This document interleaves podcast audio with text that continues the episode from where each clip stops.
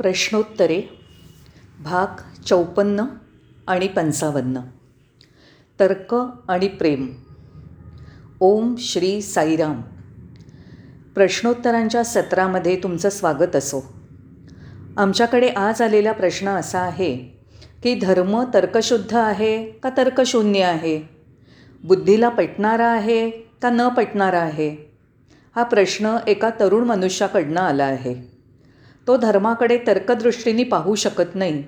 म्हणून धर्म तर्कशुद्ध आहे का नाही हे त्याला जाणून घ्यायचं आहे आणि ते साहजिकच आहे कारण तो तर्क तर्कशास्त्र आणि बुद्धिप्रामाण्यवादाच्या पलीकडे आहे. परंतु हे अत्यंत स्वाभाविक आहे की जर आम्ही त्या तरुणाला धर्माचं अनुसरण करायला सांगितलं तर तो हा प्रश्न विचारेल की तो तर्कशुद्ध आहे का? तो बुद्धीला पटणारा आहे का? आता आपण ह्या प्रश्नाचं उत्तर पाहूया. ह्या जगामधील सर्वच गोष्टी तर्कशुद्ध नसतात. सर्व गोष्टींचं तंत्र आणि तंत्रज्ञानाच्या आधारे स्पष्टीकरण देता येत नाही. विज्ञानाद्वारेही ते कधीकधी शक्य नसतं. उदाहरणार्थ तुमची श्रद्धा. त्या पाठीमागचा तर्क स्पष्ट करा. मी प्रेम करतो. या पाठीमागे काय तर्क असू शकतो? म्हणून तर्क हा भौतिक गोष्टींसाठी असतो. सांसारिक गोष्टींसाठी असतो ऐहिक बाबींसाठी असतो. पण इतर अनेक गोष्टी अशा आहेत ज्या आपल्या तर्काच्या आणि बुद्धीच्याही पलीकडे आहेत. एखादी व्यक्ती दुसऱ्या व्यक्तीच्या प्रेमात का पडते हे मी तार्किकदृष्ट्या स्पष्ट करू शकत नाही. तसंच एखाद्याच्या अंतरंगातनं त्यागभाव का निर्माण होतो हे मी सांगू शकत नाही. याच्यामागे कोणताही तर्क नाही. यावरून हे स्पष्ट होतं. की तर्काच्या पलीकडेही गोष्टी आहेत. विज्ञान आणि तंत्रज्ञानाला काल आणि स्थान यांची मर्यादा आहे. मातेच्या प्रेमाकडे पहा. तिचा मुलगा दूरवर असला तरीही ते कसं भर भरून वाहत असतं? प्रेमीजन जर एकमेकांपासून दूर असले तरी ते एकमेकांचा विचार करत असतात. प्रेमाला स्थळकाळाच्या मर्यादा नाहीत. तसंच शांतीलाही स्थळकाळाच्या मर्यादा नाहीत. त्यामागे कोणताही तर्क नाही. म्हणून प्रत्येक गोष्टीचं तार्किकदृष्ट्या स्पष्टीकरण देणं शक्य नाही. कारण प्रेम गूढ आहे. अगम्य आहे. अद्भुत आहे. प्रेम म्हणजे मूर्तिमंत चमत्कार. परमेश्वर हेच प्रेम आणि प्रेम हाच परमेश्वर. प्रेमामध्ये जीवन जगा. परमेश्वर म्हणजेच प्रेम आणि प्रेम हाच परमेश्वर ह्याचा बोध होणं म्हणजेच धर्म.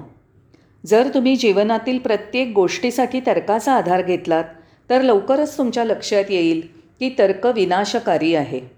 तर्क सर्जनशील नाही आहे तर्कामधून कोणतीही निर्मिती होऊ शकत नाही. त्यामध्ये निर्मिती क्षमता नाही आहे आणि अजून पुढे जाऊन सांगायचं तर तर्क तुमच्या श्रद्धेचं समूळ उच्चाटन कसं होईल? तुमच्यामधील प्रेम कसं पूर्णत नष्ट होईल हेही पाहतो. अशा प्रकारे तर्क विषासमान कार्य करतो. मित्रांनो हे तुम्ही लक्षात घ्या. आणि वास्तविक जर तुम्ही प्रेमाचा विचार केलात तर तुमच्या लक्षात येईल हे प्रेमच तुमच्या कुटुंबाला बांधून ठेवतं.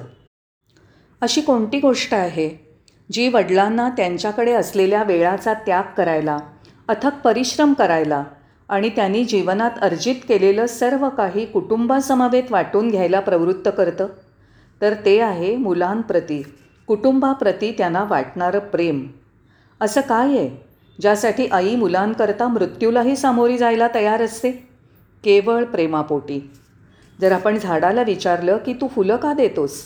याचं तर्काच्या आधारे काही स्पष्टीकरण देता येईल का? शक्यच नाही. मला एखादं गाणं गावंसं वा गुणगुणावंसं का वाटतं? प्रत्यक्ष नाही तर किमान मनातल्या मनात तरी मला नृत्य करावंसं का वाटतं? तर्क ह्याचं स्पष्टीकरण देऊ शकतो? नाही. मला रोज आनंद होतो. मी दिवसभर आनंदात असतो. हा आनंद हा हर्षोल्हास ही प्रसन्नता दिव्य आनंद अत्यानंद आपण दिवसभर एक उत्सव आनंदाचा उत्सव साजरा करतो. याचं तार्किकदृष्ट्या मी कसं स्पष्टीकरण देऊ? शक्यच नाही आहे ते. जे लोक खरोखरच भौतिकवादी आणि स्वार्थी असतात त्यांच्यामध्ये प्रेमाचा अभाव असू शकतो. अशा लोकांना प्रेम करणं किंवा प्रेम संपादन करणं अशक्य असतं. त्यांना त्यांच्या आत्म्याचं विस्मरण झालेलं असतं. जेव्हा मी प्रेमाशिवाय आपल्या जीवनाचा विचार करतो तेव्हा ते जीवन अर्थशून्य निरस बेचव आणि कंटाळवाणं भासेल. प्रेम हाच आपला आत्मा आहे जे जीवनाचं गूढ आहे. प्रेम आपल्याला आनंद देतं आणि तेच आपल्याला परमेश्वराचं चिंतन करायला त्याचा शोध घ्यायला आणि त्याच्याविषयी अधिक जाणून घ्यायला प्रवृत्त करतं. आणि त्याच प्रेमामध्ये प्रेमाचा विस्तार करण्याची प्रेमाची कक्षा रुंदावण्याची क्षमता असते. प्रेमाचा विस्तार म्हणजे जीवन आणि प्रेमाचं आकुंचन म्हणजे मृत्यू असं भगवान म्हणतात. प्रेमामुळे अनेक गोष्टी घडू शकतात. मी विज्ञानाच्या पलीकडे आहे हे मी जाणून घेतलं पाहिजे. सर्व वैज्ञानिक अन्वेषण आणि शोध मनुष्यानेच लावलेत. मनुष्य त्याच्या ज्ञानाहून श्रेष्ठ आहे. मनुष्य त्याच्या वैज्ञानिक अन्वेषणांहून श्रेष्ठ आहे. त्याने केलेल्या प्रयोगांच्या पलीकडे. या सर्वाहून तो अधिक आहे. मनुष्याला जे ज्ञान संपादन करायचं आहे तसंच त्याने जी माहिती गोळा केली आहे त्याहून तो अधिक श्रेष्ठ आहे. तो विज्ञान तंत्रज्ञान ज्ञान इत्यादी सर्व गोष्टींहून वरचढ आहे. का? कारण मनुष्याच्या अंतर्यामी आत्मा चैतन्य आहे. परमात्मा आहे जो खरोखरच अनाकलनीय आहे. जर तुम्ही तुमच्या अंतर्यामी असलेल्या आत्म्याला जाणून घ्यायचा प्रयत्न केलात तर त्याला तुम्ही जाणू शकणार नाही कारण तो दुर्बोध आहे. विश्व जड किंवा भौतिक वस्तू तुम्ही जाणू शकता पण आत्मा किंवा चैतन्य अनाकलनीय आहे. आत्मा आणि चैतन्य वर्णनातीत आहे. आपल्या आकलनाच्या पलीकडे आहे असं उपनिषदांमध्ये प्रतिपादन केलं आहे हेच त्याचं कारण आहे. ती शक्ती तुम्ही आहात. चैतन्य शक्ती. प्रेमशक्ती दिव्य शक्ती वास्तविक तुम्ही दिव्य स्वरूप आहात. मग आता सांगा की तुम्हाला मिळालेल्या माहितीहून तुम्ही संपादन केलेल्या ज्ञानाहून तुम्ही कार्यरत असलेल्या पदाहून तुम्ही अधिक श्रेष्ठ नाही का? अखेर तुम्ही या सर्वाहून श्रेष्ठ आहात हे तुम्ही जाणलं पाहिजे. तुम्ही आत्मा आहात मूलतत्व आहात जे पूर्णत अगम्य आहे. जर जीवनामध्ये प्रेमाचा अभाव असेल तर मला वाटतं सर्व व्यर्थ आहे. अशा परिस्थितीत व्यक्तीला आत्महत्या करण्याशिवाय दुसरा पर्याय उरत नाही. काहीजणं असं म्हणतात की जीवनामध्ये कोणतंही विशेष ध्येय नाही उद्दिष्ट नाही. जीवनामध्ये ध्येयासक्ती असणं यासारखं दुसरं काही नाही. मला ती भावना तथ्यहीन वाटते. का? कारण संगीत साहित्य चित्रकला शिल्पकला विज्ञान किंवा अन्य कोणतंही ध्येय उद्दिष्ट याच्याशिवाय आपण जीवन का जगू? किंवा आपण उद्याचा विचार का करू? आपलं जीवन पोषित करण्यासाठी अन्नग्रहण का करू? रोज रात्री झोपायचं आणि सकाळी उठायचं हे दैनंदिन जीवन कशासाठी? ध्येय किंवा उद्दिष्ट जीवन अर्थपूर्ण बनवतं का? कारण प्रेम हा जीवनाचा आधारस्तंभ आहे. सर्वसाधारणपणे जीवन हेच प्रेम आहे. म्हणून धर्म तार्किक नाही. धर्म प्रेम आहे हे आपण जाणलं पाहिजे. प्रेम ही एक भावना आहे आणि ती कोणत्याही कारणाच्या पलीकडे आहे. त्या प्रेमाची धडपड त्याची स्पंदनं आपल्या हृदयात असतात मनात नाही. तिथे असलेलं सौंदर्य आणि दृष्टिकोन आपण जाणलं पाहिजे. म्हणून हे मित्रा तुला माझं उत्तर असं आहे धर्म तर्कावर आधारित नाही तर्कशुद्ध नाही. धर्म प्रेम आहे. धर्म प्रेम आहे. धर्म हा विज्ञान तंत्रज्ञान तर्क या सर्वांच्या मर्यादांच्या पलीकडे आहे. खूप खूप धन्यवाद. आता पुढचा प्रश्न. आध्यात्मिक जीवनात चमत्कारांची भूमिका काय आहे? चमत्कार कशासाठी? बाबांनी सांगितल्यानुसार त्याचं उत्तर असं आहे की चमत्कार हे ओळखपत्र आहे. आपण आता ते समजून घेऊया. जर तुम्हाला एखाद्या अधिकाऱ्याला किंवा कार्यालयातील मोठ्या साहेबांना भेटायचं असेल तर तुम्ही तुमचं ओळखपत्र पाठवता. त्यामुळे कोण भेटायला आलं आहे हे साहेबांना समजतं. एकदा तुमची आणि त्यांची ओळख झाली परिचय झाला की मग ओळखपत्राची आवश्यकता नसते. जीवनात घडणारे चमत्कार म्हणजे परमेश्वराचा आपल्या जीवनात प्रवेश. परमेश्वर आपल्या जीवनात प्रवेश करून त्याचा परिचय देतो कारण आपणच आपल्या जीवनाचा करता करविता आहोत. आपलं जीवन आपल्यामुळेच चाललं आहे असं आपल्याला वाटतं. हे मूर्ख मनुष्या प्रत्येक गोष्ट तुझ्या नियंत्रणात आहे असं समजू नकोस. प्रत्येक गोष्ट तुला तुझ्या ताब्यात ठेवणं शक्य आहे असा विचार करू नकोस. नाही ते अशक्य आहे हे तू जाणून घे. परमेश्वर स्वतःचा परिचय करून देण्यासाठी तुमच्या जीवनात प्रवेश करतो. चमत्कार हे त्याचं परिचयपत्र आहे. त्यानंतर मात्र चमत्कारांची आवश्यकता नसते. बाबांनी दुसरं एक विधान केलं आहे की चमत्कार हे डासा एवढे आहेत. आणि दिव्यत्व हे महाकाय हत्ती एवढं आहे. हत्तीचा आकार अतिप्रचंड आहे तर त्याच्यापुढे डास अगदी क्षुल्लक आकाराचा आहे. आणि आपण त्या दिव्यत्वाला विसरून त्या डासाचा विचार करतो. म्हणून ह्या चमत्कारांना अवास्तव महत्त्व देऊन अवास्तव मोल प्रदान करून कधीकधी अंधपणे किंवा डोळसपणे आपल्याला त्या अनाकलनीय दिव्यत्वाचा विसर पडतो. हे सर्व चमत्कार आपल्याला दिव्यत्व जाणून घेण्यासाठी त्याचा अनुभव घेण्यासाठी आणि आपल्याला दिव्यत्वाकडे घेऊन जाण्यासाठी आहेत हे आपण लक्षात घेतलं पाहिजे. चमत्कार हे चमत्कारांसाठी नसतात. कला ही कलेसाठी असते का? चमत्कार हा चमत्कारासाठी असतो का? नक्कीच नाही. चमत्कार तुम्हाला जीवनामध्ये दिशा दर्शवतात. म्हणून चमत्कारांकडे तुम्ही निर्देशक मार्गदर्शक म्हणून पाहिलं पाहिजे. म्हणजे ज्याद्वारा आपण परमेश्वराशी संपर्क साधू शकू. आणि तिसरा मुद्दा असा आहे की परमेश्वरासाठी चमत्कार ही अगदी उत्स्फूर्त आणि स्वाभाविक गोष्ट आहे हे आपण जाणून घ्यायला हवं. परमेश्वर चमत्कार करत नाही तर चमत्कार घडतात. ते केले जात नाहीत चमत्कार घडतात. जर चमत्कार केला तर तो मानवी असतो. जर चमत्कार घडला तर तो दैवी चमत्कार असतो. कारण तो आध्यात्मिक ज्ञान आणि आध्यात्मिक जाण यामुळे घडतो. पण जर एखाद्या जादूगाराने चमत्कार केला तर त्याला तुम्ही जादू म्हणता. म्हणून सर्वसामान्यदृष्ट्या चमत्कार हे नुसते चमत्कार नसतात. शून्यातनं घडलेले चमत्कार हे खरे आध्यात्मिक आणि दैवी असतात.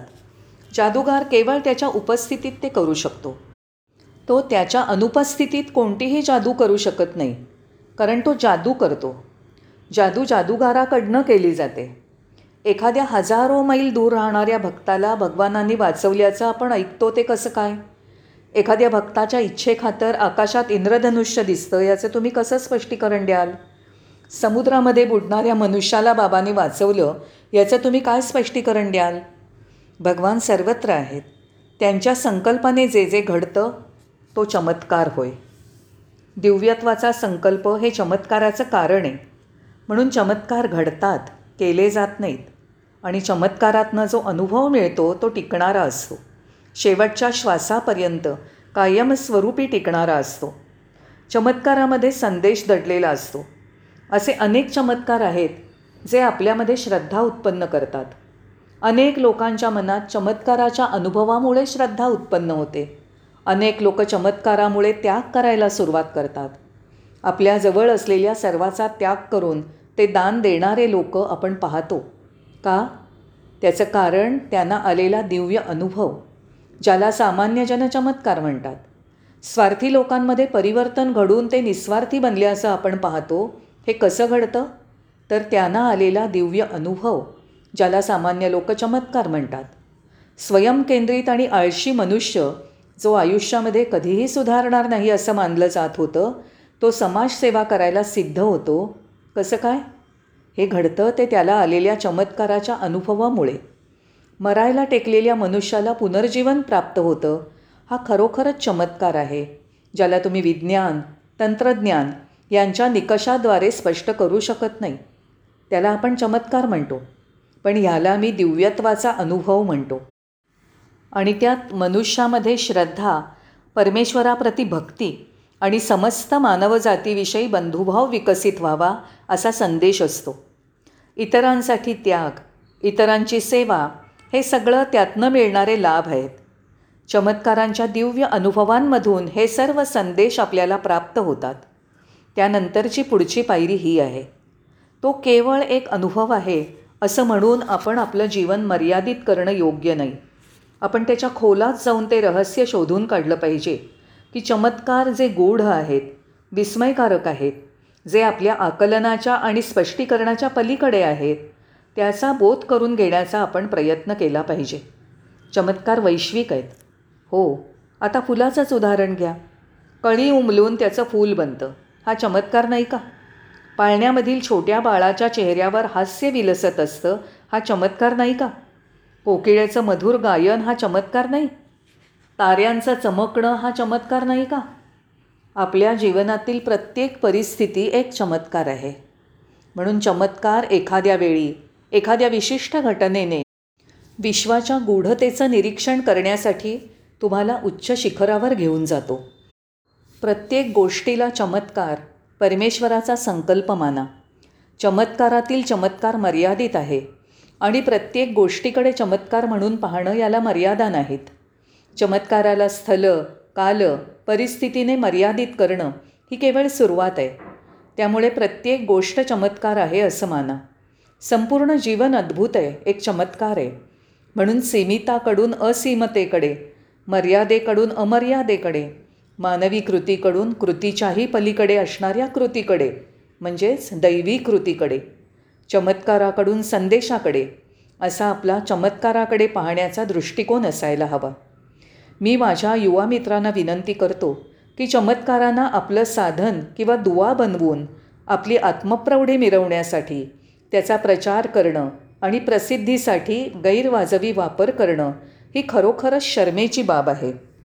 जेव्हा प्रत्येक गोष्ट अखिल विश्वच एक चमत्कार आहे तेव्हा दहा वर्षापूर्वी आपल्याला आलेल्या अनुभवाविषयी बोलण्यात काय मजा आहे?